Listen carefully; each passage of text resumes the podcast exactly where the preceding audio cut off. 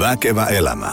Viisaampi mieli. Vahvempi keho. Arvoisa Väkevä elämä -podcastin uusi tuttavuus tai vakiokorvapari siellä linjan toisessa päässä. Tervetuloa jälleen ties monennenko episodin pariin. Hienoin juttu tässä podcastien nauhoituksessa on se, että voi soittaa sellaisille tyypeille, jota aina on fanittanut telkkarissa, ja sitten ne yhtäkkiä istuu täällä pöydän toisella puolella juttelemassa tunnin verran päivän polttavista teemoista. Kuten aina, täällä meillä mennään suoraan asiaan. Tervetuloa vieraakseni Mika Poutala. Kiitos paljon. Luurien toisessa päässä on varmasti ihmisiä, jotka ei tiedä, kuka sä oot, mitä sä oot tehnyt ja mitä sä teet nykyään. Kerro, mikä sä oot miehiäs? Mitä sä oot tehnyt ja mitä kaikkea, että sä oot päätynyt siihen, mitä sä oot tänään? No kyllä varmaan ihmiset mut tuntee niin pikaluistelijana, eli tosiaan 4 olympiakilpailut käyneenä pikaluistelijana ja 16 vuotta maailmankappeja kiertänyt ja semmoinen 12 vuotta tein ammatikseni pikaluistelua ja tosi just ennen nauhoitustakin taisin mainita, että kaikkein eniten maailmancup-osakilpailuja luistellut miespuolinen henkilö. Eli kyllä niitä on tullut. Taitaa olla 268 starttia, mitä tullut vedettyä siinä. Niin se on ollut se mun ehkä tolleen lyhykäisyydessään. Viime vuonna tosiaan ensimmäiset arvokisan mitalit tuli EMHP:ta pari kertaa. Ja nyt sitten tosiaan toukokuussa lopettelin pitkän urheiluurani ja tällä hetkellä toimin ihan yrittäjänä. Pääasiassa käyn siis yrityksessä puhumassa, että mulla on olympialaista jälkeen tässä nyt yli 70 keikkaa vedettynä, että kyllä sitä harva se päivä tässä pääsee niin mikrofonin ääreen, niin yleisön eteen, ja siitä mä rakastan. Mä rakastan puhumista, siis se on ihan niin kuin normaali, mutta ennen kaikkea mä rakastan sitä, että mä pystyn oikeasti antaa ja auttaa ihmisiä.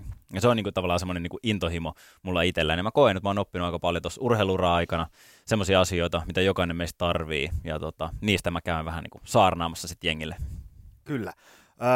Mä olin just tuossa pari lähetystä takaperin, meillä oli täällä ammattiurheilija painonnostaja Anni Vuohijoki, joka veti semmoisen galakseja räjäyttäneen niin kuin tunnin mittaisen setin siitä tavalla, että mitä hän on havainnut niin kuin kilpaurheilun kautta. Ei pelkästään oppinut sitä levytangon heiluttamista, vaan niin kuin tavallaan itsestään ja elämästä ja asennoitumisesta ja niin edespäin. Ja mun mielestä huippu-urheilijalla on tosi paljon annettavaa myös sitten meille niin kuin tavallisille sukankuluttajille. Joo, mä oon ihan samaa mieltä. Siis Annihan nyt ihan poikkeuksellinen yksilö myös urheiluskenessä, että ollaan monet tunnit juteltu Annin kanssa ja ollaan aika samalla aaltopituudella siinä niin kuin omassa ajattelussamme. Niin huipputyyppi ja Annilta on jokaisella paljon opettavaa. Kyllä. Se lähetys kannattaa myös kuunnella. Meillä on tämän päivän teemana ei pikaluistelu, vaan pettymykset ja niiden käsittely. Minkä takia sä oot täällä tänään puhumassa pettymyksistä? Minkälaisia omia kokemuksia sulla on aiheuttanut? Onko sulla karvaita kokemuksia vai pikkupettymyksiä vai mitä? No kyllä mä sanoisin, että mä oon aika hyvin brändännyt itteni tämmöisen niin kuin pettymysekspertin tämmöisen pikaluistelun kautta. Että, isoimpia on tietenkin olympialaiset 2010. Ensimmäisen kerran 3/100 mitalin ulkopuolelle. Silloin vielä luisteltiin 2 kertaa 500 metriä ja ajat laskettiin yhteen. Ensimmäisen kilpailun jälkeen mä voitin se homma. Tai johdin sitä hommaa. Ja itse asiassa kukaan ei luistellut mua nopeampaa niissä kilpailussa. Eli mä olin nopein 500 metrin luistelija, mutta toisessa luistelussa tein pienen virheen viimeisessä kaarteessa.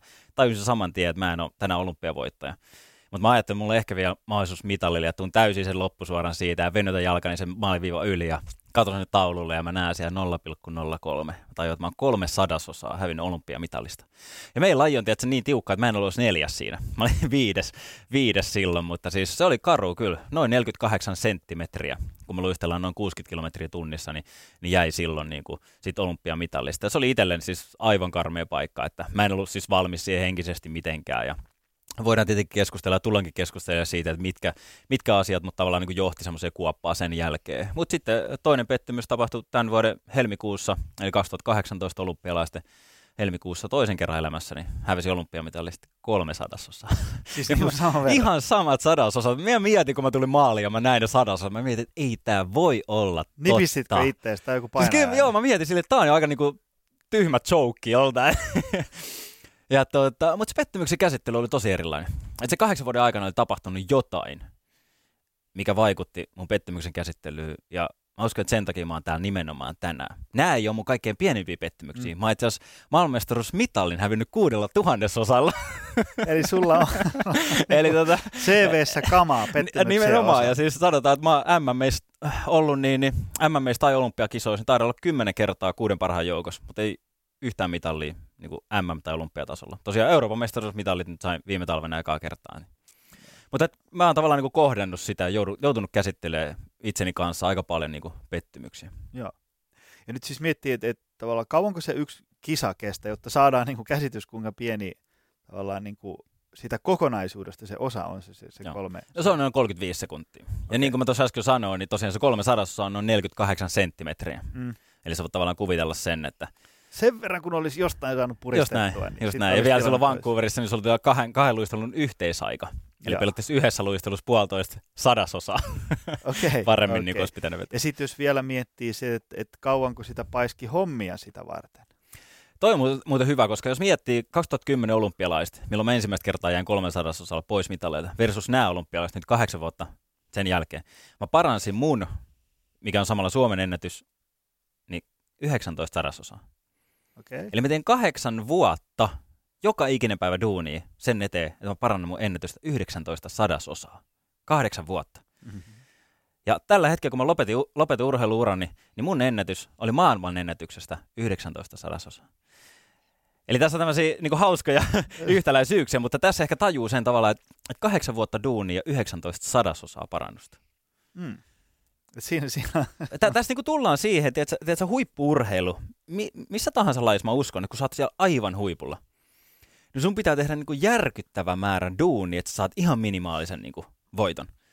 Et kun väliin puhutaan siitä, että, tiedätkö, että jos sä saat joku idea, niin sun pitää heti ajatella sitä 10 kertaa isommaksi, että ihan turha lähteä sitä miettimään. Niin mä taas mietin sitä, että jos mä pystyn parantamaan niinku 1% kymmenyksen, niin mä oon aivan älyttömän niinku iloinen ja tyytyväinen siitä, että se on niin eri tavallaan asteikko, että mistä sä lähdet sinne. Mutta huippu-urheilu, niin se on aivan sadassa peli. Kyllä, sitä ei voi niinku, sitä on vaikea edes miettiä, että miltä se tuntuu. Ja sitten tavallaan kun sä oot paiskinut niin paljon hommia ja sitten voi olla vaan niinku huono päivä.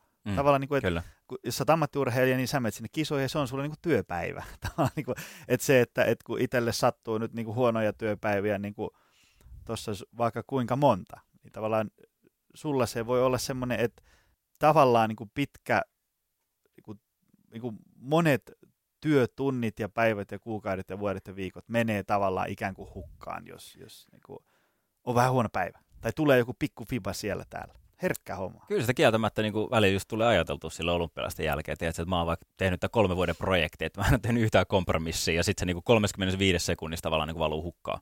Sä teet siellä yhden virheen. Vancouverissa mä tein niinku 1 virheen. Se oli vähän niinku täydellistä hommaa muuten. 1 virhe, mikä tiputti mut sieltä. Mikä se virhe oli? Se oli itse asiassa ajolinja. Et ehkä helpoiten ymmärtää, että jos mietitään formuloita. Se on ihan ärryttömän tarkkaa, että tavallaan kun lähdet tarpeeksi ulkoa siihen kaarteeseen, sitten sä käyt siinä ihan niinku kiinni siinä sisälinjassa, sä tuut ulkoa ulos, että sä pystyt mahdollisimman kovaa luistelemaan tai ajamaan autoa. Meillä on sama homma luistelussa. Meidän pitää lähteä sieltä aika ulkoa ja tulla tietyssä kohtaa siihen nappuloihin kiinni ja sitten taas tavallaan niinku mennä sinne ulos, että mä pystyn pitämään sen huippuvauhdin. Niin mä yksinkertaisesti menin liian nopeasti kiinni niihin ratan merkkeihin, jolloin mun piti vähän niinku löysätä uudestaan.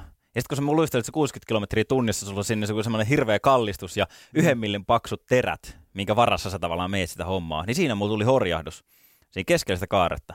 Ja mä luistelin sisärataa ja mä horjahdin niin pahasti, että mä ajauduin sinne ihan ulkoradan niin kuin puolelle. Ja tavallaan tuli matkaa tosi paljon lisää, plus sitten se horjahdus ja rytmin vaihdus ja kaikki tämmöistä. Niin se oli siis selkeä virhe, että siihen meni monta kymmenystä. Kun normaalisti puhutaan, jos tulee pieni virhe, niin se voi olla jotain 100 sosia.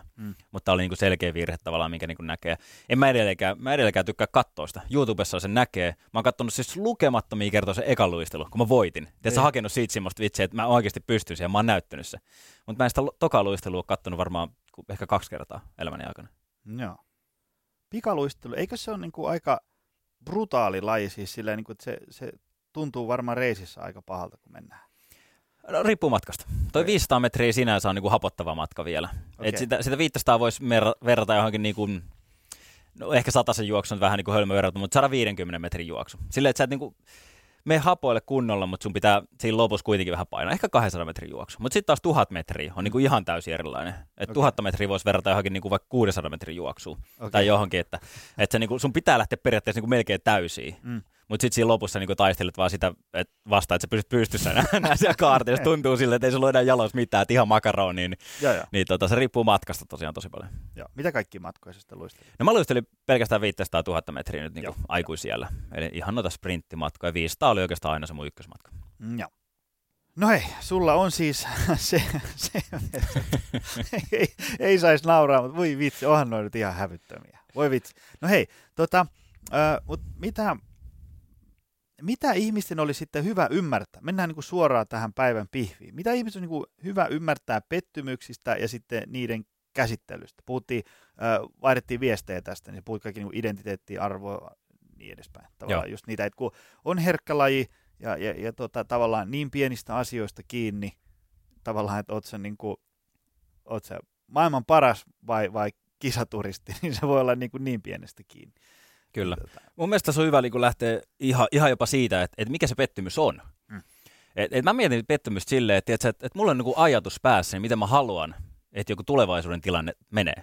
Esimerkiksi mä ajattelen vuosien olympialaisia, että mä haluan saada mitalin tuolta.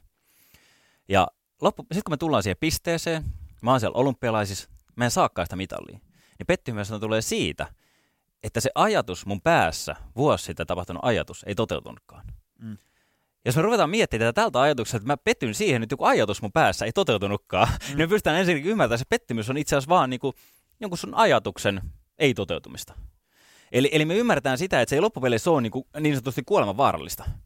Ja yksi asia, mitä mä mietin niin etukäteen, just jos mietitään sitä, että jotkut pelkää esimerkiksi lähteä johonkin isoihin haasteisiin, ja kun ne pelkää sitä, että mitä jos mä petyn tai tulee epäonnistumisia, niin mä sanon yleensä aina silleen, että hei, mieti, mikä on pahinta, mitä voi tapahtua, jos sä nyt yrität. Mm. Esimerkiksi mun kohdalla, mä mietin ennen olympialaisia sitä, että tää on ollut tietysti mun unelma 10 vuotta, tää on mun tavoite myös 10 vuotta, voittaa olympiamitali. Mietin, mitä käy, jos mä nyt saa olympiamitali. Mä rupesin miettimään, mulla on perhe, 2 upeata lasta, asutaan kivassa talossa, meillä on auto, mulla on kaikki niin kuin sille ihan hyvin. Jos mä en nyt voita, niin mun elämä jatkuu samalla tavalla. Ja mä tajusin silleen, että itse asiassa elämä niin kuin menee aika hyvin, ei mulla ole mitään hätää, ei mitään tapahdu. Niin se niin kuin tiputtaa semmoiset niin kuin turhat niin kuin paineet siitä. Kun joskus me ajatellaan silleen, että kun me mennään johonkin tilanteeseen, me ajatellaan, että tulee pettymys, niin me jotenkin kuvitellaan, että meidän koko elämä romahtaa tai jotain muuta vastaavaa. Eli ensinnäkin sen ymmärtäminen, että se välttämättä se pettymys niin ei olekaan niin paha juttu. Se on mun mielestä ihan niin kuin ensimmäinen asia. Mutta sitten jos mietitään sitten, että että sä oot uskaltanut lähteä siihen kokeilemaan jotain isoa juttua, ja se ei ole toteutunutkaan, onnistunutkaan, jos tulee pettymys. Niin sitten me lähdetään pitkälti se pettymyksen käsittelyssä, me lähdetään mun mielestä siitä, että mikä sun identiteetti on ollut.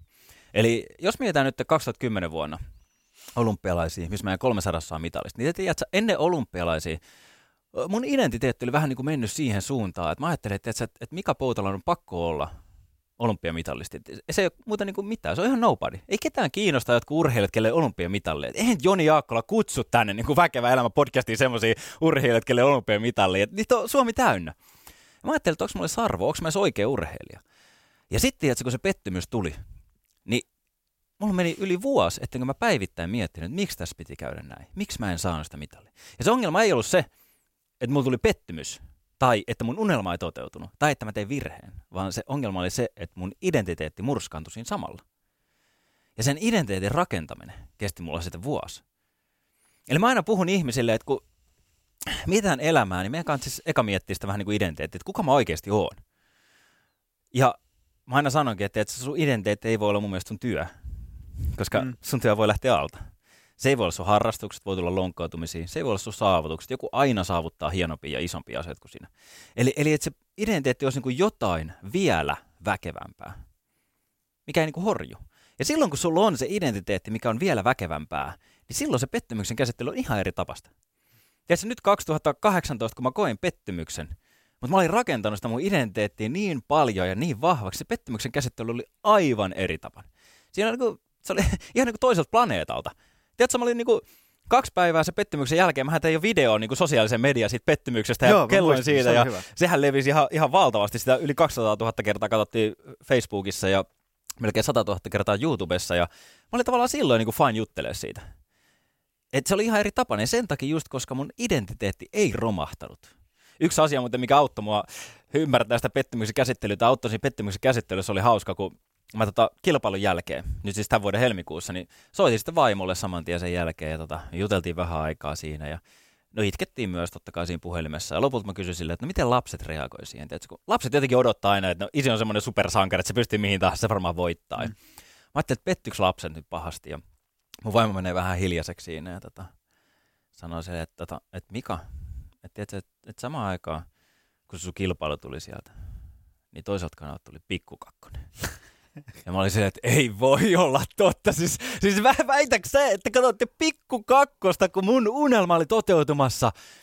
Että viimeiset 3 vuotta me ollaan muutettu toiselle puolelle maapalloa Kanadaan asumaan sen takia, että mä pystyn valmistautumaan näihin olympialaisiin. Että mä olin niin vihainen. Mä olin, että miten te saatatte tehdä tämän mulle? Ja samalla kun mä oli raivoa täynnä, niin yhtäkkiä vähän niin kuin mun päällä niin kuin syttyi semmoinen lamppu. Mä rupesin miettimään, että mitä ne mun lapset oikeasti ajattelee.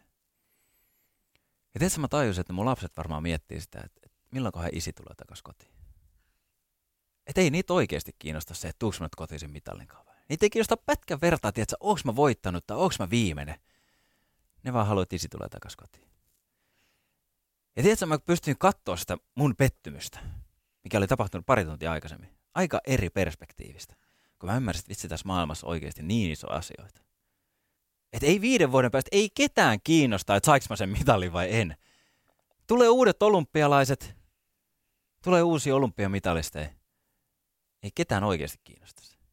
Ja mä tajusin, että mitkä asiat tässä elämässä on tärkeitä. Taas tullaan siihen identiteettiin ja arvoihin.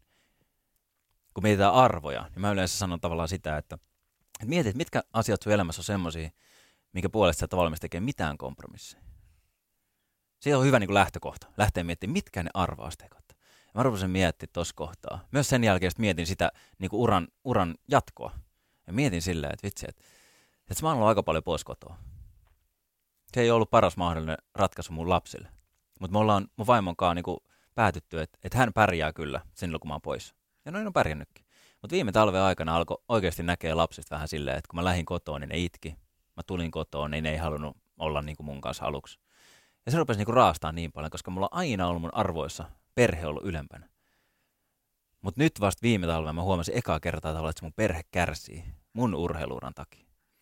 Ja sitten kun tuli kausi loppuun ja tuli päätös, niin kuin, että haluanko mä jatkaa, niin oli helpottavaa, kun saa tehdä semmoisen päätöksen, mikä menee niin kuin mun arvojen mukaan täysin. Ei tarvitse tehdä mitään kompromisseja. Ja tänä päivänä, tiedätkö, kun mä edelleen totta kai liikun. Se on mulle tärkeää, että mä treenaan. Mutta mä käyn 6:30 aamulla treenaamassa. Suurin syy siihen on se, että kun mä tuun sieltä takaisin, niin tiedätkö, mun lapset ja perhe rupeaa vasta heräilemään. Se ei ole heiltä pois. Kun mä koen tavallaan, että mä oon vienyt heiltä niin paljon aikaa. Mä en enää urheilun takia halua viedä tavallaan heiltä aikaa pois. Niin mä teen se silloin, että se ei ole niinku perheeltä pois. Ja muutenkin, totta kai aamulla treenaaminen, musta siitä saa niinku mahtavan boostin siihen päivään. Että sit on hyvä lähteä liikenteeseen ja innoissaan tavallaan niinku lähteä siihen. Niin Kuulostaa just se, just edellisen lähetyksen, meillä oli Pitkäsen Juhani tässä, puhui niinku vegaaniruokavaliosta ja tavallaan kuinka sen voi kokea sille, että se on niinku arvojen mukainen. Niinku, tavallaan sä toteutat niitä arvoja myös siinä, miten sä syöt, niin miten palkitsevaa se on. Mm. Ja just se oli hyvä, miten sä sanoit, että just se niinku, tavallaan se, että kun on asioita, joiden suhteen ei tehdä kompromisseja, niin ne on hyvä olla itselleen selvänä, koska joskus voi tulla sellainen tilanne, että sulla on pöydällä tavallaan 2 tosi tärkeää asiaa. Esimerkiksi vaikka siinä on perhe, ja sitten siinä voi olla vaikka urheilu, tai vaikka mulle esimerkiksi on työ, koska mä rakastan mun työtä, ja mä oon niinku rakentanut tätä meidän pientä imperiumia niinku todella pieteetille, ja se on niinku pidän sitä todella paljon. Ja sitten kun jos tulisi joku sellainen tilanne, että nyt täytyy niinku valita perhe tai työ, niin onhan se nyt totta kai ottaisin perheen. Mutta se on, jos niinku arvoja ei ole sillä koskaan niinku istunut alas ja miettinyt, että niinku, mitkä on mulle tärkeitä asioita, niin sitten voi olla sille, että jos tavallaan menee aina vaan sinne, mihin nenä näyttää, niin siitä voi sitten joutua maksamaan aika isoa hintaa. Joo, tämä on mun mielestä todella tärkeä asia, koska musta tuntuu, että nämä niinku arvojen miettiminen esimerkiksi, niin ne on vähän niin kuin jäänyt sinne unholaan, että ihmiset ei tajuu, että niitä oikeasti kannattaa miettiä. Ja kyllähän meillä kaikilla on arvoja, mutta jos niitä ei ole miettinyt, niin sä et välttämättä oikeasti tajuu, että sulla on tietty arvojärjestys sun elämässä. Ja mä sanon aika usein, kun puhutaan arvoista, niin yksi asia, mikä se on tärkeä, on just se, että kun sä asetat itsellesi tavoitteita, niin pidä huolta siitä, että sun tavoitteet ja arvot ei ole ristiriidassa toistensa kanssa. Esimerkkinä se, että tiedätkö, mä tosiaan tuossa nopeasti vihjasinkin, että me ollaan perheenä 3 viime syksyä asuttu Kanadassa. Ihan puhtaasti sen takia, että Suomessa ei yhtään pikaloista tullut halliin. Eli mä oon aina joutunut matkustaa treenaamaan, mutta nyt kun me muutettiin koko perhe Kanadaan, niin pystyttiin samalla asua siihen, pystyin treenaamaan. Niin mä oon tietysti unelmoinut siitä jo varmaan 10 vuotta sitten. Mutta mun vaimo ei ollut siitä yhtään innoissaan niin kuin ennen tätä. Ja mä ajattelin, että mulla olisi ollut mahdollisuus myös tehdä se. Jättää perhe kotiin, lähteä sinne treenaamaan ja vähän semmoista etäsuhdetta vetää. Ja mä en ole halunnut tehdä sitä, koska mulla on perhe aina tullut ennen kuin urheilu. Ja jos mä olisin tehnyt sen, niin mä uskon, että sitten olisi koskaan tullut niin kuin hyvä lopputulos. Koska tavallaan ne mun arvot ja ne mun tavoitteet niin olisi ollut ristiriidassa. Mä olisin tehnyt jotain semmoista, mikä rikkoo niitä mun tärkeimpiä arvoja. Ja tämän takia se on tärkeä, että justiin kun sulla tulee monesti niin kuin asioita, minkä niin kuin kohdalla sun pitää valita. Ja jos et saa niitä sun arvoja koskaan käynyt läpi, niin sä ensinnäkin sä käytät hirveästi energiaa siihen, että sä mietit, no pitäisikö mun tehdä vai eikö mun pitäisi tehdä ja tälleen näin niin kuin, niitä asioita. Ja mietit, silloin kun sulla on arvot kunnossa ja sä oikeasti tiedät ne, niin sun on helppo tehdä myös päätöksiä. Sä tiedät, mihin sä haluat käyttää aikaa. Sä tiedät, mihin sä et halua käyttää aikaa. Ja sä tiedät, minkä puolesta sä niin teet ihan mitä tahansa ja minkä puolesta teet. Toinen asia niin tuossa päätösten tekemisessä ja valintojen valitsemisessa on mun mielestä hirveän tärkeä asia on meidän ajatusmallit. Koska niin kuin mulla oli tiedätkö, nuorempana, mulla oli semmoinen ajatusmalli, että mä tykkäsin käydä aika paljon mäkkärissä syömässä ja mä vasta ensimmäistä olympialaisten jälkeen tein vähän isomman elämäntaparemontin ja mietin aina silleen, että no miten se nyt haittaa, jos mä tänään käyn mäkkärissä syömässä. Eihän se niin vakavaa, jos mä silloin tällöin käyn. Sitten mä vastasin itselleni, että no ei se nyt ole niin vakavaa, että silloin tällöin ihan ok. Mutta siinä vaiheessa, kun mä oikeasti asetin itselleni tavoitteeksi voittaa se olympiakultaa, niin mä tajusin, että tiedätkö, että jos mä oikeasti haluan taistella ihan maailman parhaiden kanssa, toi peli ei vetele. Mulla on huono kysymys ja siksi mä saan huonoja vastauksia. Ja mä käänsin se päälaelle. Mä rupesin miettimään kaikesta, että miten tää auttaa mua saavuttaa mun tavoitteen varmemmin tai nopeammin. Eli mitä jos mä tänään, mun kaveri kysyy, että hei, lähdetään tänään mäkkäriin syömään illalla. Mä mietin, että no miten tänään mäkkärissä syöminen auttaa mua voittaa olympiakultamitali seuraavissa olympialaisissa. Mä tajun saman tien, että ei mitenkään. Ja mulla oli hirveän helppo tietysti tehdä valintoja arkipäivässä, kun mulla oli valmiina se hyvä kysymys. Eli ne ajatusmallit oli niiden mun arvojen ja tavoitteiden suuntaisia. Niin sen takia mun mielestä ajatusmallit on kanssa niinku tosi iso osa tätä niinku arvokeskustelua, että sä saat ne oikeaan suuntaan vievät niinku ajatusmallit itsellesi. Mä just mietin sitä, että se semmoinen tämmöinen arvotyöskentely ja tämmöinen arvojen selkeyttäminen itselle, niin se varmaan ottaa, että pitää pysähtyä, koska ei se tavallaan, kun sä yrität niitä miettiä siinä samalla, kun aamulla 6.45 syöt aamupuuroa toisella kädellä ja toisella kädellä täytät sitä myöhässä olevaa PowerPointia ja muksut kiljuu ja vaimo kysyy, että joko mennään, niin siinä semmoisessa hektisessä hässäkässä se voi olla että ehkä vähän kohtuuton toive, että sulla olisi tavallaan niin kuin siinä hetkessä aikaa pohtia näitä sun arvoja. Että kyllä sille pitää ottaa niin kuin aikaa ja miettiä, että se ei onnistu silleen niin kuin jossain kahvitunnilla nopeasti, mietitäänpäs mun arvomaailmaa. Ja sitten se, mitä on itse, toki otoskoko on vähän pieni, mutta ne arvot yleensä menee uusiksi siinä kohtaa, kun tulee joku niin kuin sellainen isompi niin kuin elämän kriisi ja on niin kuin pakko pysähtyä. Mä oon aina luennoillakin kehottanut ihmisiä, että olisi tosi hyvä, jos olisi niin kuin proaktiivinen niiden omien arvomaailman niin kuin selkeyttämisen kanssa, jotta niin kauan kuin se arvomaailman tavallaan päivittäminen ja kirkastaminen on sulle vielä vaihtoehto, niin se kannattaa tehdä sillä etukäteen, eikä sitten kun se on niin kuin pakko, että sä ajat vaikka sun terveyden kanssa kiviseinää ja sit on niin kuin pakko pysähtyä. Se on ikävää ja kallista puuhaa se. Joo, mä just meidän sanoin, että yleensä ihmiset niin kuin miettii niitä arvoja pakotettuna. Niin. Ja se on kieltämättä, se on hankalaa siis tehdä ihan yksin, vaikka sä pysähtyisitkin siihen. Voi olla, että sulla ei ole siihen oikeita työkaluja. Eli totta kai jokainen pystyy miettimään, että okei, että mitkä on vaikka nyt mun 5 tärkeintä arvoa, ja sekin auttaa jo. Mutta sitten ehkä mä kannustaisin jopa niin kuin jonkunlaista fasilitointia, tai menee semmoiseen paikkaan tai jonkun henkilön luokse, ketä niin kuin ehkä tekee sitä työkseen tai tälleen, koska silloin saat sieltä vielä enemmän irti. Yksi esimerkiksi hyvä kirja mun mielestä tähän on, niin Kohti arvoistasi. Arto Pietikäinen. Arto Pietikäinen, just. Mun mielestä mun ihan ensimmäisessä Väkevä elämä -podcastissa viittaan Arto Pietikäinen. Se on erinomainen kirja, koska siellä on teoriaa plus tehtäviä. Just näin. Se kannattaa hakea kirjakaupasta jo tänään, jos ei sitä löydy vielä. Kyllä. Kun pyrkii huipulle, niin se vaatii tavoitteiden asettamista ja niihin pyrkimistä. Millaisia ajatuksia sulla on siitä? Just siitä tavallaan, että jos ajatellaan, että sä haluat joku päivä olla maailman paras. Se on aika poikkeuksellinen tavoite. Ja sitten se ymmärtää, että se ei toteudu, jos tekee sillain puolivillaisesti ja niin edespäin. Niin miten, kun haluaa olla maailman paras, niin avaa sellaisen ihmisen niin kuin sielun elämää. Mitä siinä tapahtuu? Tämä on hyvä kysymys. Ja mä ehkä pikkasen pakitan tuosta sen verran, että nyt mietitään, kun me asetetaan tavoitteita, varsinkin kun mennään oikeasti tolle levelille, että haluat olla maailman parhaita, niin me puhutaan ehkä, niin kuin, mä nyt viittaan tässä lyhyesti menestykseen. Ja mä haluan tehdä semmoisen niin linjavedon tässä, että mun mielestä menestys ei tuo onnellisuutta, vaan kiitollisuus tuo onnellisuuden. Eli jos me puhutaan siitä, että sä haluat olla niin kuin elämässä onnellinen, niin se menestys ei se tuo, jos et sä saa olla kiitollinen siitä, mitä sulla on. Eli mä näen sen, että ensin pitää olla kiitollinen. Mä itse asiassa yhden vuoden ajan tein kiitollisuuspäiväkirjaa. Joka ilta 3 asiaa, mistä mä oon kiitollinen tänään, niin kirjoitin aina ylös. Se auttoi mua niin kuin muuttaa mun sen perspektiiviä niin kuin tavallaan elämään kohtaan. Mutta mä uskon siihen, että se ei riitä, että sä oot pelkästään niin kuin kiitollinen siitä ja sä oot paikallaan. Vaan että sit sun pitää miettiä, että mitä sä oikeasti haluat elämällä saavuttaa. Ja sit sun pitää asettaa niitä tavoitteita.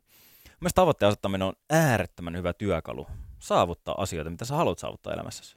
Mulla on 3 vinkkiä, mitä mä aina annan tavoitteiden asettamiseen. Mä kerron sen pienen tarinan kautta. Mä nimittäin noin 6 vuotta sitten innostuin tosi paljon lukea kirjoja.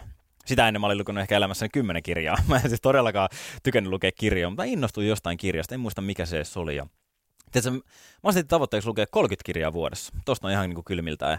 Muistan, kun mä menin mun isoveljelle sanoa sille ihan innoissa, että tiedätkö arvaa mitä, että mulla on uusi hieno tavoite, että 30 kirjaa vuodessa. Se katsomaan vähän aikaa silleen, aina kuin semmoista jotain niin hölmöä tyyppiä. Saat sä oikeasti lukea? Se siis kertoo vaan siitä, että se ei ollut koskaan nähnyt kirjaa mun kädessä.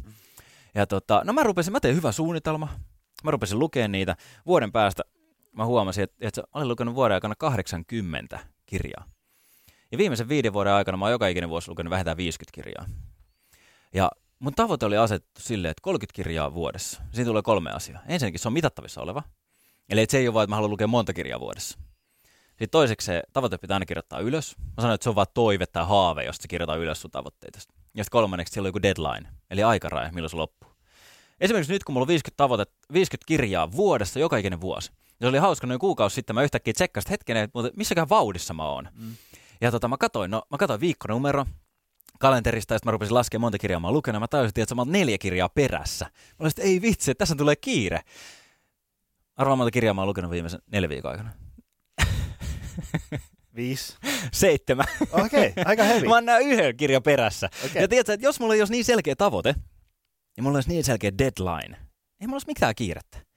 Eli nämä 2 asiaa on mun mielestä ihan ne ydinpointit tavoitteen asettamisessa. Ja mä näen enemmänkin niin kuin tavoitteen asettamisessa nyt vielä niin kuin tärkeämmän asian kuin sen, että sä nyt saavutat sen sun tavoitteen. Ja mä ainakin itse huomasin sen, että mä en koskaan saavuttanut sitä mun isointa tavoitetta urheilussa, mikä oli se olympiakultamitali. Mutta mä en vaihtaisi päivääkään. Ja mulla ei mennä yhtään katkera. Mulla ei mitään hampaankolossa pikaluistelua tai urheilukohtaa. Sen takia, koska mä ymmärrän sen, että tavoitteen asettamisessa isompi asia on se, että susta tulee semmoinen ihminen, ketä pystyisi saavuttaa sen tavoitteen. Eli että susta tulee semmoinen ihminen, mihin suuntaan sä haluat mennä. Ja mä tajusin sen, että tiedätkö, vaikka mä en koskaan saavuttanut sitä mun unelmaa, sitä mun tavoitetta urheilussa, musta tuli semmoinen ihminen, ketä pystyy sen saavuttaa. Musta tuli semmoinen ihminen, ketä on oppinut elämästä ja urheilusta aika paljon. Ja tiedätkö, tänä päivänä mä käytän sitä hyödyksi mun yrittäjänä olemisessa, mun puhumisessa. Kaikkea tätä se rakennus, mutta tiedätkö, niin valmiiksi tätä elämää ja yrittäjyyttä varten, että se on ihan mieletöntä. Musta tuntuu, että mä pystyn käyttämään niitä niinku, taitoja ja keinoja niinku, joka ikinen päivä, ja mä pystyn sen lisäksi myös opettaa niitä muille ihmisille. Ja se on ollut mulle iso asia, koska mä rakastan sitä, että mä pystyn auttamaan jotain muita ihmisiä. Kyllä, eli se semmoinen vanha klise, että ei pidä rakastua pelkästään siihen niin kuin lopputulokseen, vaan pitää oppia rakastamaan sitä matkaa myös. Samaan. Joo, ja siinä tullaan nimenomaan tavallaan myös siihen kiitollisuusteemaan takaisin.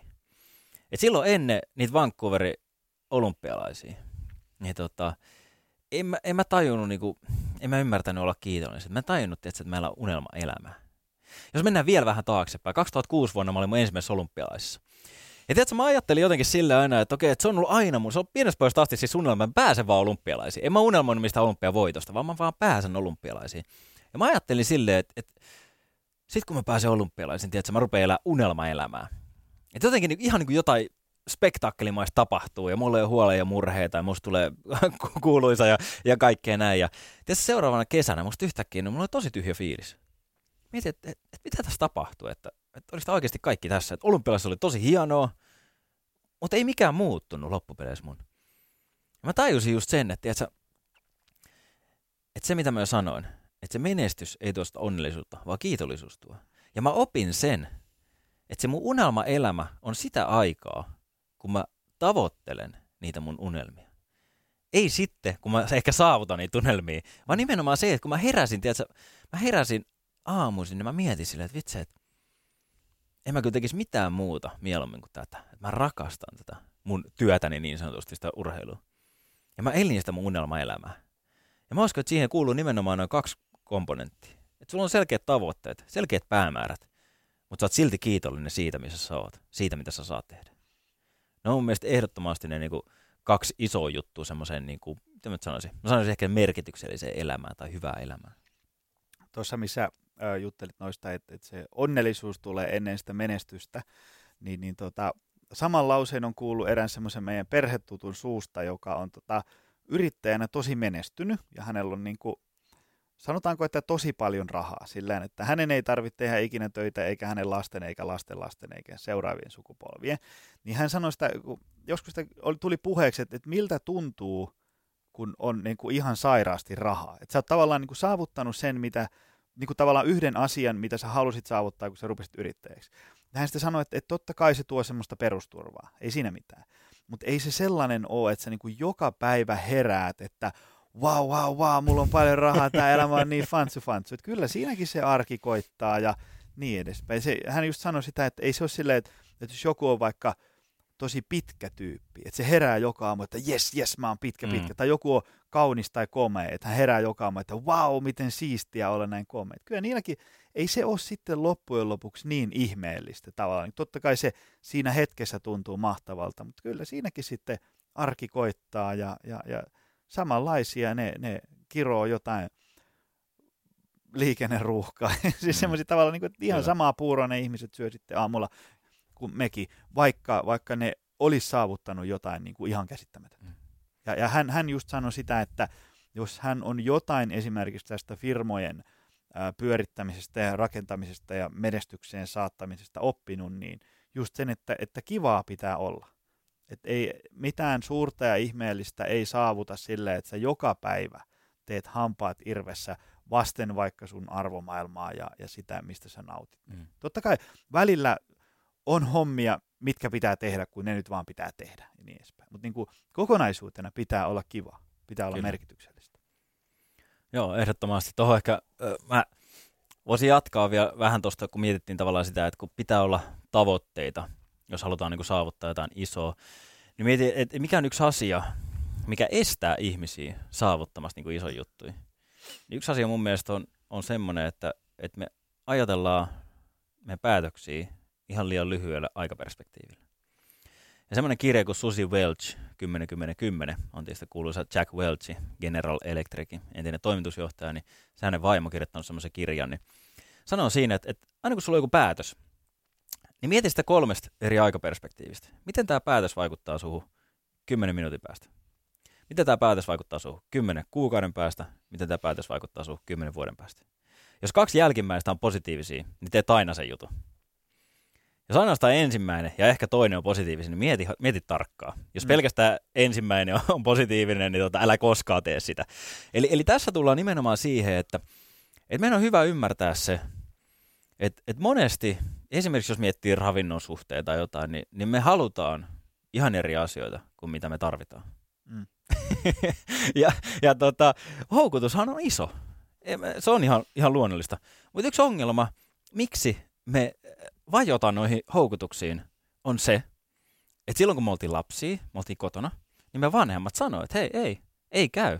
Sä et voi joka päivä syödä karkkia. Ja ne veti rajat. Mutta siinä vaiheessa, kun sä muutat pois kotoa ja sä oot yksi, kukaan ei enää vedä sulle niitä rajoja. Ja jos et sä siinä vaiheessa tajuu, että sulla on oikeasti aika paljon vastuuta. Ja sun pitää ruveta vetämään rajat. Ja tiedätkö, suurin osa ihmistä ei tajuu, että heidän tehtävä on nyt vetää ne rajat. Mm. Ja sit sä teet semmoisia asioita, mitä on tosi kiva tehdä, mitä sä et ole saanut tehdä silloin, kun sä oot ollut niin asunut himassa ja tälleen näin. Mutta samalla sä et tajuu sitä, että sä tuhoat ne sun menestysmahdollisuudet. Eli se, että meidän pitäisi ennen kaikkea oppia, jos nyt käytetään tämmöisiä termejä, niin johtamaan itseämme. Mm. Ja miettimään niitä valintoja pidemmällä aikajänteellä. Nämä on kaksi semmoista asiaa, mitkä mun mielestä vaikuttaa tosi paljon siihen, että mitä me saavutaan elämässä. Tai saavutaanko me elämässä mitään? Mitä sitten, jos ajatellaan, me ollaan vähän tätä jo sivuttu, mutta jos ajatellaan semmoista konkreettista tapahtumaa, että jollain ihmisellä on ollut joku suuri tavoite, tai semmoinen kuin, että siinä onnistuminen tai epäonnistuminen niin kuin tuntuu aika vahvasti joltain. Tosi tosi hyvältä tai tosi tosi kamalta. Eikö se kuitenkin ole niin kuin normaalia, että se tuntuu pahalta? Tavallaan niin kuin joku epäonnistuminen, ainakin vähän aikaa. On ehdottomasti. Ja kyllähän se on, totta kai se on osa. Se ei ole tavoite se, että sä oot niin kuin semmoinen zen-munkki, jolle mikä ei tunnu miltään, vaan se on... No ei ainakaan mulle. Varmasti zen-munkeille on tavoite. Mm. Mutta siis, 2010 olympialaisissa. Tiedätkö, meni ihan romuksi pettymykset. 2018. Tiedätkö, pettymys tuntui ihan yhtä pahalta. Ei se siinä niin kuin kilpailun jälkeen, ei se tuntunut yhtään sen helpommalta. Että siinä hetkessä todellakaan. Ei saa semmoista, että olipas hieno oppimiskokemus. Joo, ja sit jatketaan. Ei ainakaan mulla. Mutta sitten tavallaan, kun se menee, sanotaan vaikka yksi yö tai useampia öitä, niin itse pystyt ruveta tutkimaan sitä niin kuin vähän eri lailla. Ja tossakin niin kuin, yksi asia, mitä mä aina painotan niin kuin pettymyksen jälkeen on se, että hei, et silloin on aina aika katsoa peiliin, että mitä mä tein, teiks mä virheen. Koska meillä ihmisillä on tapana, että me ruvetaan aina tuijottaa jonnekin muualle, että ei kun toi teki, ei kun mun tilanteessa vaikka, ei kun siellä jäässä oli railo, hei. Ei, tai mun hiero vähän liian kovaa, tai mulla ei ollut terävät luistimet. Aina ruvetaan etsiä niitä tekosyitä jostain, mutta meidän pitää ottaa vastuu meidän omasta elämästä, meidän omista käytöksistä. Ja tiedätkö, 2010 esimerkiksi olympialaisissa, niin ensimmäinen asia, mikä mua auttoi sen pettymyksen käsittelyssä, oli se, että mä myönsin. Mä tein linjavirheen. Mä menin liian aikaisin niihin nappuloihin. Mä tein virheen. Se johtui ainoastaan minusta. Ja se auttoi, tiedätkö, mua hyväksymään sen virheen. Ja se, että mä ymmärsin, mistä se pettymys johtuu, mä niin kuin sain sen aikaiseksi. Ja se auttoi mua siinä käsittelyssä. Eli mun mielestä ensimmäinen tehtävä on aina tavallaan niin kuin miettiä se, että mitkä asiat johti tähän virheeseen. Ja sitten tavallaan, kun sä pystyt hyväksymään sen ja myöntämään itsellesi ne asiat, mihin sä oot vaikuttanut, sitten on niin kuin aika lähteä seuraavaan. Sitten tietenkin sen asian ihan niin kuin purkaminen.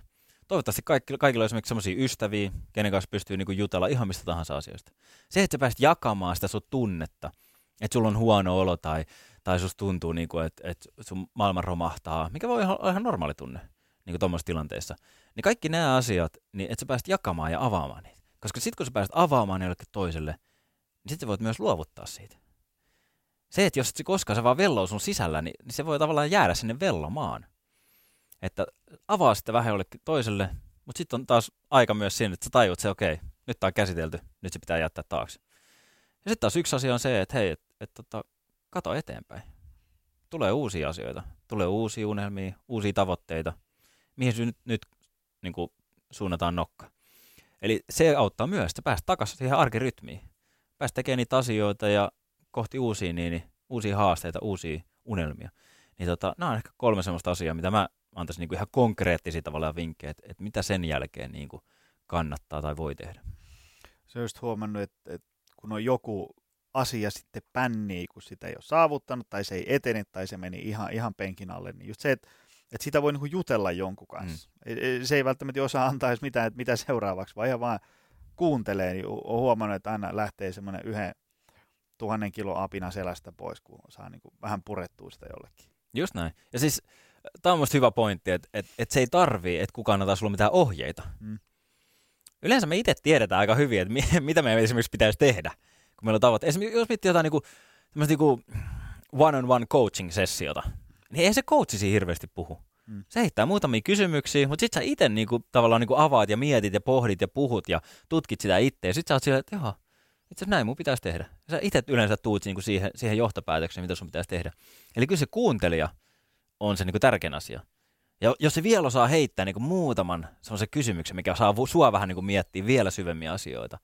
Ja sitten myös yksi tavallaan vinkki, mitä mä tuossa jossain vaiheessa sanoin sitä, että jos sä pystyt katsoa sitä pettymystä vähän isommasta perspektiivistä. Että miltä tämä esimerkiksi tuntuu 5 vuoden päästä? Niin silloin se vaan yleensä sen niinku painoarvo niinku tippuu aika paljon. Kyllä. Ja just se kun itse on ottanut sillain esimerkiksi vaikka näihin yrityshommiin sillain semmoisen ajatuksen, että tavallaan semmoisella riskillä en aio koskaan vetää, että tavallaan sit jos menee pieleen, niin se on niinku loppuelämä veloissa esimerkiksi. Tavallaan, että sulla on niinku koko ajan selkeänä se, että vaikka pahin skenaario tapahtuisi, niin sit käy näin, ja sit sä voit katsoa sitä, että no eihän tää kiva homma ole, mutta ei tähän elämä pääty. Teekö silleen, että jos perustaa jonkun kuntosalin ja sit sitä pitää rakennella ja ottaa lainaa, niin sit sä niinku lasket silleen, että okei, että jos tää kyykkää tää koko touhu, ja niin kyllä mä tätä niinku 10 vuotta makselen sitten vielä sen jälkeenkin, mutta ei se nyt niin paha ole. Että kyllä sitä nyt niin kuin mielelläni olisin makselematta, mutta jos mä nyt 10 vuotta makselen jotain pois, niin ei se nyt maailmanloppu ole. Kun kuitenkin tavallaan sit se upside siinä voi olla, että mä voin saada jotain niin kuin semmoisen unelmien valmennuskeskuksen pystyyn. Niin tavallaan, että se on niin kuin selkeänä se pahinkin skenaario sulle aina. Niin sitten se tavallaan tuo semmoista työskentelyrauhaa siihen ikään kuin. Joo, ehdottomasti. Niin kuin mä tuossa yhdessä vaiheessa sanoin, että kun sä mietit, mikä on pahin, mitä tässä voi tapahtua, yleensä tajut, että joko että se ei ole niin paha, mitä sä oot ajatellut, tai sitten sä tajut, hei, että okei, tää on aika paha juttu, mutta kyllä mä itse asiassa senkaan pystyn elämään. Mm-hmm. Mutta sitten myös just se, sä toit niinku hyvän pointin tuohon, koska kyllähän se upside on pakko olla niinku niin houkutteleva, että tavallaan niinku se huonon puoli niinku ei sit olekaan se, mikä pilaa sun elämän. Mm. Ja sitten totta kai niinku sun kannattaa mieluummin miettiä sitä upsidea, sitä hyvää puolta ja keskittyä siihen, että tämä tavallaan niin kuin sen huonoimman mahdollisen skenaarion miettiminen, se on ainoastaan työkalu jossain vaiheessa. Ei, että sä mietit sitä joka ikinen päivä ja käy sitten läpi, vaan just toi. Et silloin sä punnitset niitä niin kuin hyviä ja huonoja puolia siitä, niin se varmasti auttaa niin kuin päätöksen tekemiseen. Ja mä uskon, että jos nyt mietitään yleisesti isossa kuvassa niin kuin ihmisten pettymyksiä, niin ei edes puhuta mistään 10 vuoden velkataakasta. Vaan ne on niin kuin aika paljon pienempiä asioita, mistä niin kuin yleisesti puhutaan. Totta kai on poikkeuksia, mutta just se, että ton kysymyksen avulla sä saat selville sen, että mikä se on pahin skenaario tässä on. Ja silloin niin kuin se on selvä. Ja sitten jos se tuntuu, että se on niin kuin liikaa, että mä en kestä, niin sitten kannattaa ehkä miettiä, että voisiko tämän niin kuin homman tavallaan rakentaa jollain eri tavalla. Niin. Et sä et ole semmoisessa niinku tavallaan paniikkimoodissa selkä seinää vasten tee niitä sun. Koska sit siitä voi kadota niinku se mukavuus kokonaan. Kyllä. No mitä sitten, jos ajatellaan, että sulla on jotain suuria tavoitteita. Sulla on vaikka niinku urheilullisia työelämässä tai jotain tämmöisiä. Kannattaako sun mielestä olla optimisti tai pessimisti, tai joku niiden välimalli, tai kenties joku ihan muu? No mä itsehän oon semmoinen aika lailla optimisti ja vaimo aina välipalauttelee, sitten mä oon maanpinnalle, ja mä oikeastaan sanon tuohon aika usein sen, että mä en usko, että optimismi se on, niin kuin oikeasti auttaa ihan hirveästi, mutta pessimismi kyllä niin kuin vie sua väärään suuntaan. Mm-hmm. Eli se on ehkä mun niin kuin katsontakanta se, että jos sä koko ajan mietit niin kuin sitä negatiivista hommaa, niin kyllä se vähän niin kuin sinne suuntaan vie. Mutta jos sä mietit silleen, että positiivisesti, hei, tästä on oikeasti tulla hyvä juttu, niin mä en anna sitä takuita, että sä nyt aina onnistut siinä tai että se tuo sulle jotain. Mutta se on niin kuin tavallaan, mä näen sen silleen, että silloin sä oot niin kuin siinä neutraalilla. Puhutaan paljon jostain niin kuin positiivisesta psykologiasta ja tämmöisestä, niin mä oon tavallaan niin kuin semmoisen kannattaja. Mutta en mä kuitenkaan kellekään lähtisi niinku takaamaan tai myymään sitä, koska se oikeassa lopputulos on aika paljon eri asioista kiinni. Vähän kun mietitään sitä, että kun joskus puhutaan siitä, että niinku hyvin suunniteltu on puoliksi tehty, niin eihän sitä ole vielä tehty ollenkaan, eihän sitä ole salotettu. Niin. Vähän niin kuin sama homma tässä näin, että et, Että se kyllä se negatiivisuus, niin kuin, se on raskasta. Ja se ei ainakaan niin kuin auta mitenkään. Silloin on ehkä vaikea innostaa ystäviä, jos sä teet varsinkin porukalla jotain. Niin tavallaan, niin kuin, että jos sulla on joku semmoinen kivireki siinä mukana, joka tavallaan niin kuin, ei luo sitä semmoista niin kuin, yhteistä hypeä, niin onhan se vähän hankala. Ei tarvitse olla semmoinen niin kuin hölmö, että tavallaan, että jos alkaa niin kuin näkyä jotain merkkejä, että nyt tämä ei niin kuin mene sillain niin kuin suunniteltiin, niin vetää säkin päähän ja kuvittelee, että kaikki on hyvin. Ei sekään, vaan semmoinen niin kuin joku realistisen optimisti. Totta kai sekin on sitten vaikea, jos ajatellaan, että sä haluat olla maailman paras. Niin voi olla, että ehkä silloin on vaikea olla realisti, koska sun pitäisi niin kuin saavuttaa jotain semmoista, mitä niin kuin kukaan muu ei välttämättä vielä saavuttaa. Tästä tullaan tietenkin myös siihen niin kuin, että minkälaisia niitä tavoitteet pitäisi olla, kun sä asetat tavoitteita. Että onko järkevää vaikka nyt 13-vuotiaan jääkiekkoilijan asettaa tavoitteeksi, että mä haluan olla NHL:n paras pistemies niin kuin vuonna jotain. Onko se niin kuin järkevää? Mm. Ja mä aina sanon siihen, että jos sun tavoite on semmoinen, minkä sä pystyt pilkkoon välitavoitteisiin, niin pieniin välitavoitteisiin, että sä tiedät niin kuin vähintään viikkotasolla, että mitä sun oikeasti pitää tällä viikolla tehdä, että sä voit se joskus saavuttaa. Niin sit se on ihan fine, mutta en mä silti tuijottaisi ehkä sitä niin noin pitkällä asettua tavoitetta. Vaan mun mielestä semmoinen niin kuin esimerkiksi parin vuoden tavoite voi olla niin kuin semmoinen hyvä. Mulla on ollut niin kuin pisimmillä ehkä 3 vuoden semmoisia niin kuin selkeitä tavoitteita, esimerkiksi olympialaisia asetettuna. Mutta ei mulla koskaan niin kuin pidemmälle. Mutta tärkeämpää mun mielestä on siinä nimenomaan se, että sä jollain tavalla ymmärrät, mitä tää vaatii, joko tänään tai tällä viikolla. Että se tulee oikeasti konkreettiseksi asiaksi, että mitä sun pitää tehdä. Ja se on siinä se isompi. Tuo on mielestäni tosi hyvä pointti negatiivisuuden ja positiivisuuden niin kuin ajatella se, että se kun negatiivisuudella saa jengiä siihen mukaan. Se on niin kuin aivan varma. Että jos on semmoinen asia, mihin sun pitää oikeasti saada jengiä, niin kyllähän ihmiset haluaa seurata positiivisia ihmisiä. Joo. Että se on niin kuin ihan itsestäänselvyys. Mutta sitten kyllähän mä tietenkin kuulen negatiivisilta ihmisiltä, niin kuin tämä jakso kuitenkin käsittelee pettymystä. Ja kyllähän se on se niin kuin isoin argumentti, miksi joku ihminen on negatiivinen. No, kun tapahtuu pettymys, niin mä tiesin se. Ei se tuntu niin pahalta. Mm-hmm. Ja se voi olla ihan totta. Mm. Ei se välttämättä tunnu niin pahalta.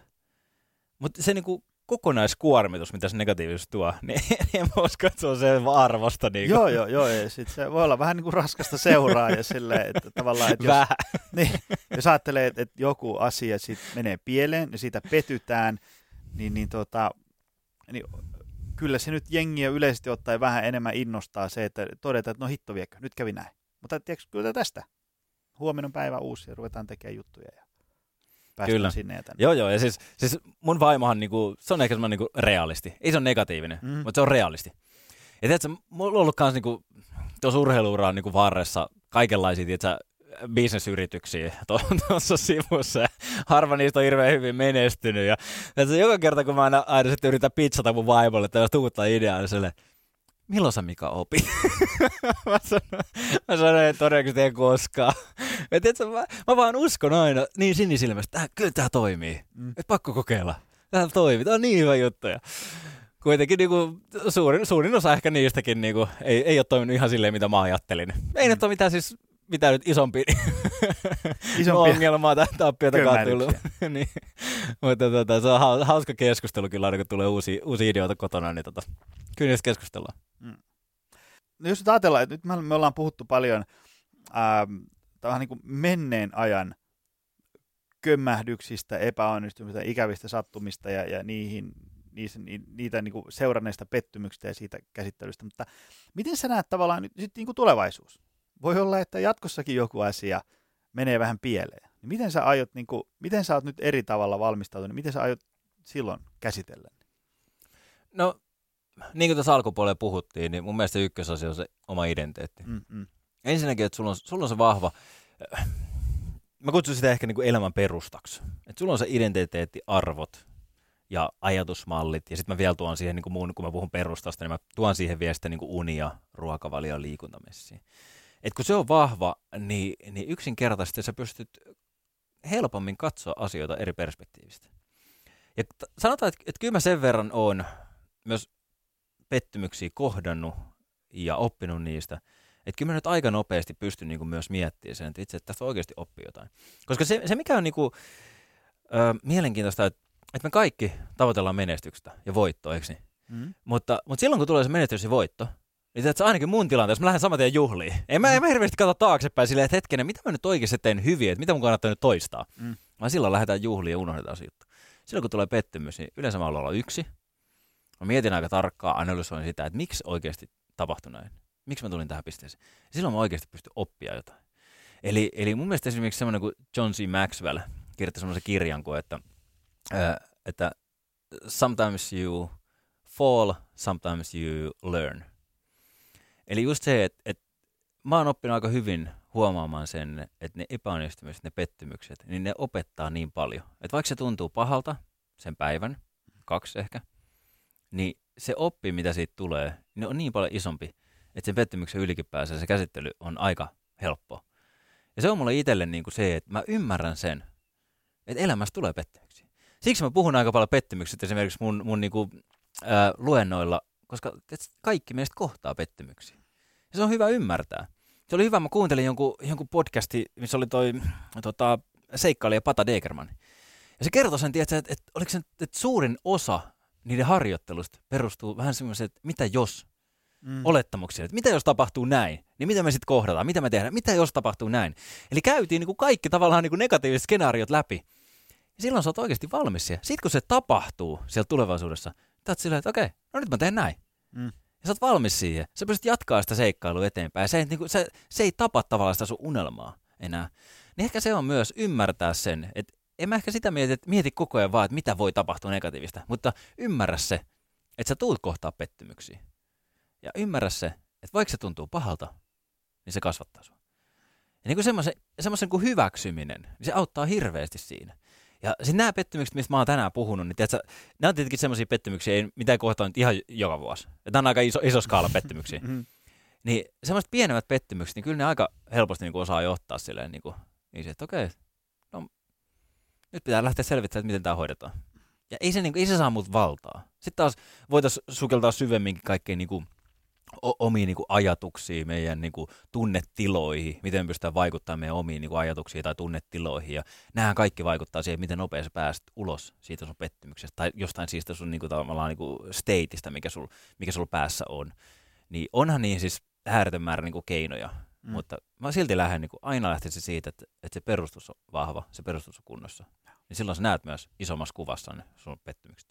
Ja sitä just mietti se, mihin itsekin äsken viittasit, just niin kuin unisyöminen, liikkuminen, tämmöinen, vaikka siitä, että sulla on hyvä peruskunto, niin siitä on aikamoinen matka vielä siihen, että osaat käsitellä pettymyksiä paremmin, mutta ehkä se semmoinen tavallaan, että sä et ole väsynyt, vaan sä oot niin kuin fyysisesti hyvässä kunnossa, sä nukut hyvin, sä oot virkeä, urheilet ja pidät itsesi fyysisesti ja sitä kautta sitten mahdollisesti myös henkisesti hyvässä kunnossa, niin se luo semmoisen perustan, että tavallaan jotenkin mä oon ainakin itse huomannut, että takaiskut tuntuu paljon pahemmalta silloin, kun on väsynyt. Että sulla on vaikka univajetta, treenit on vähän jäänyt, on tullut syötyä, miten sattuu, niin tavallaan niin kuin jos joku ikävä asia tuntuu niin kuin 1–10 asteikolla niin kuin normaalisti 5 pahalta, niin kyllä se sitten tuntuu niin kuin 9 pahalta, kun on jo muutenkin huono fiilis. Että tavallaan se on niin kuin yksi, just semmoinen niin kuin stressin sietokyky, paineen sietokyky, ikävien asioiden käsittely, niin kyllä ne on huomattavasti helpompaa, kun on niin kuin virkeä, hyvässä kunnossa ja akut täynnä. On ehdottomasti. Toi on siis todella iso asia mun mielestä, niin kuin pettymyksen käsittelyyn. Ja mun mielestä, jos mä yhden noista nostaisin niin kuin yli kaiken, niin on nimenomaan se nukkuminen. Et jos sä mietit vaikka elämäntapamuutosta, niin kyllä se on vaikea muuttaa ruokavalio, jos sä nukut tarpeeksi. Että se vaan niin kuin on vaikeeta. Tiedätkö, mä rakastin sun twiittiin, vaikka se Facebook-postaus, mitä sä laitoit vähän aikaa sitten, että sä nukuit 9 tuntia edellisenä yönä, että missä on kaikki haasteet, ja tuokaa ne tänne näin, mä pystyn taklaamaan ihan mitä tahansa. Niin toi kuvaa mun mielestä hyvin sitä, että silloin kun sä voit hyvin, sä oot hyvässä kunnossa, niin kyllä sä jaksat vähän taklaa enemmän niin kuin niitä haasteita. Mutta sitten kun sä nukut huonosti, syöt vähän mitä sattuu, et ole päässyt treenaamaan pitkään aikaa, et jaksanut treenata, ja ne pienetkin pettymykset, pienetkin haasteet tuntuu ihan ylitsepääsemättömiltä.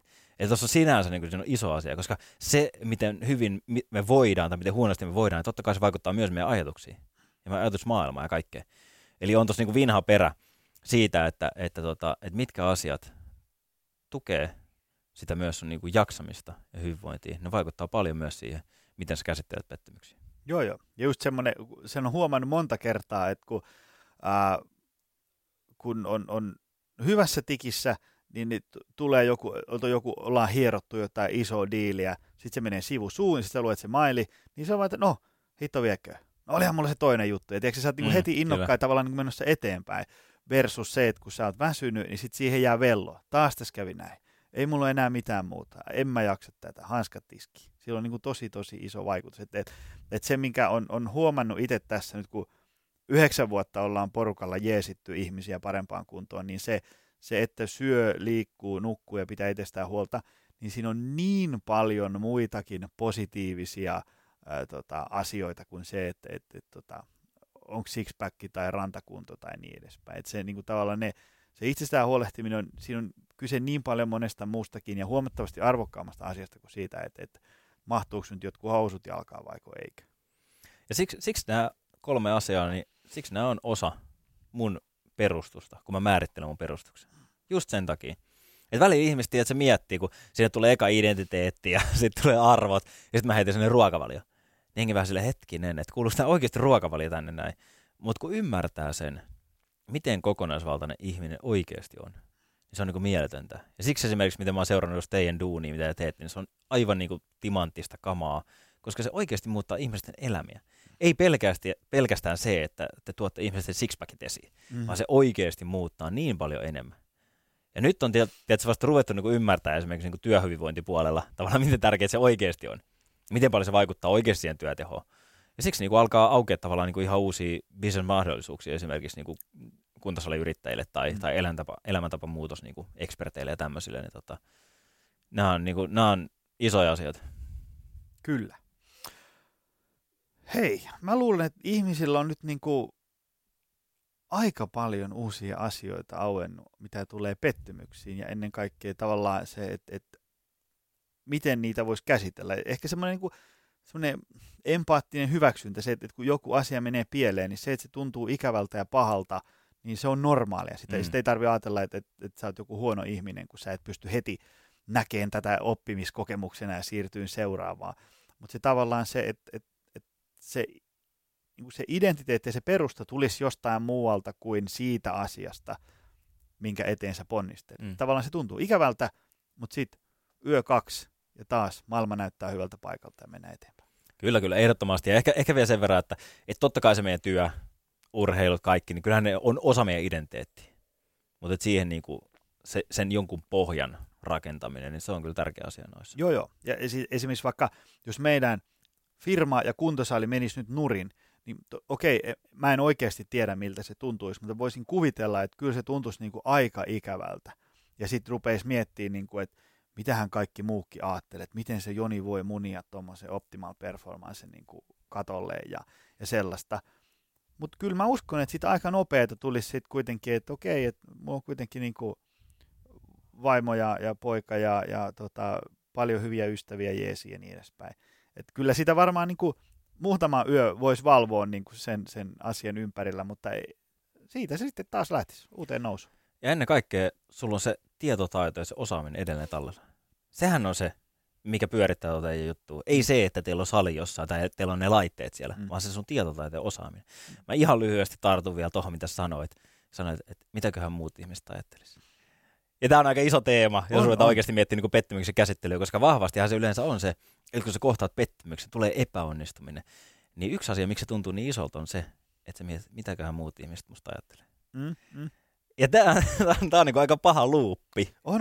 Ja sitten tämän päivän tavallaan, kun on sosiaalinen media ja Instagram-fiidit ja tämmöiset, niin eihän sinne jaeta niitä semmoisia keskivertopäiviä tai sitä, että meni pieleen. Niin monesti voi olla sillä, että kun tuosta ottaa mun jonkun Instagram-fiidin niin tuohon auki, niin kaikki tekee koko ajan enkkoja ja kaikki onnistuu ja taas voitettiin sitä ja tätä. Niin sitten voi äkkiä tulla silleen, että hei, mulla meni taas pieleen ja mun päivä oli niin kuin aika keskiverto tänään, niin voi tulla semmoinen, että miten on mahdollista, että noi muut on niin kuin koko ajan loistaa tolleen ja mulla menee pieleen. Toihan totta. Mä uskon, tiedätkö, että yksi asia, miksi mä pärjään tällä hetkellä tosi hyvin puhujamarkkinoilla, on se, että mä puhun tosi avoimesti, rehellisesti mun epäonnistumisista. Mä tuon ihmisille tietoon tavallaan ne mun puutteet, ne mun haasteet. Mä oon aito, rohkea. Ja mä huomaan, että se auttaa ihmisiä. Se on makeeta. Ja mä uskon, että tänä päivänä sä pystyt erottumaan sillä, että sä oot oikeasti aito. Ei tarkoita, että sun pitää kaikki sun epäonnistumiset pettymykset tuoda esille. Mutta niin kuin, oo aito siellä, missä sä oot. Ja varsinkin, kun sä oot yleisö edessä, sä uskallat kertoa niistä asioista, missä sä et ole hyviä tai mitä sä oot munannut. Ja se tuo yleensä aika paljon niin kuin, enemmän kuin mitä se ottaa. Joo. Sen on huomannut, että kun menee johonkin, puhuun ihmisille terveydestä ja hyvinvoinnista, niin tavallaan siellä voi monesti olla sellainen odotusarvo, että nyt tänne tulee joku tämmöinen niin kuin terveysguru Helsingistä saapuu tänne maakuntaan kertoa, kuinka mun pitää elää elämää. Siinä alussa niin kuin heti sanoi, että mulla on niin kuin mustavyö itsestään huolehtimiseen, mutta tämä on mulle joskus silti tosi vaikeaa. Ja niin kuin pitää itsestään huolta ja pitää arjen rytmit ja syödä ja liikkua ja nukkua. Et jos sulla on siellä keltainen vyö itse niin kuin hyvinvoinnissa ja mulla on musta vyö ja se on mulle vaikeaa, niin on se nyt ymmärrettävä, että se on sullekin joskus tosi vaikeaa ja menee pieleen. Se, että ikään kuin epäonnistuu niissä omissa elämäntapamuutosprojekteissa, niin se on enemmänkin niin kuin todennäköistä kuin joku tavallaan huonon ihmisen merkki. Kyllä. Sullahan voisi olla muuten hyvin toimiva tämmöinen, kun sä vetää jotain luentoon, niin piilotat niin takataskuun jonkun semmoisen hampurilaiskääre paperiin ja sitten vahingossa tiputat sen siihen just kun astut lavalle ja se, oho, oliko tää roskista missään? Juustohamppari putoo siihen. Tiski. Tiputetaan kaikilta niin kuin ennakkoluulot veke heti alkupelissä. No. Hei, tää oli mieletön setti, mutta mistä, kun ihmiset haluaa seurata sua lisää, mistä sut löytää? Jos haluaa seurata ikään kuin, online tai sitten haluaa Mikan paikalle. Mistä? Mitä tehdään? Joo, ihan omalla nimellä Mika Poutala niin on Twitteriä, Instagramia, Facebookia, LinkedInia, mutta sitten www.mikapoutala.fi. Sieltä saa sitten ihan yhteystiedotkin löytyy, niin voi olla yhteydessä mika@mikapoutala.fi. Saa laittaa mailiin, niin vastailen kyllä kaikkiin. Hienoa. Hei, kiitos tästä tunnista. Tämä oli mieletön setti. Kiitos paljon. Oli mukava olla vieraana. Ja kiitos sulle, että jaksoit tänne maaliin saakka. Nähdään taas ensi viikolla. Moi! Tutustu lisää aiheeseen optimalperformance.fi ja opcenteri.fi.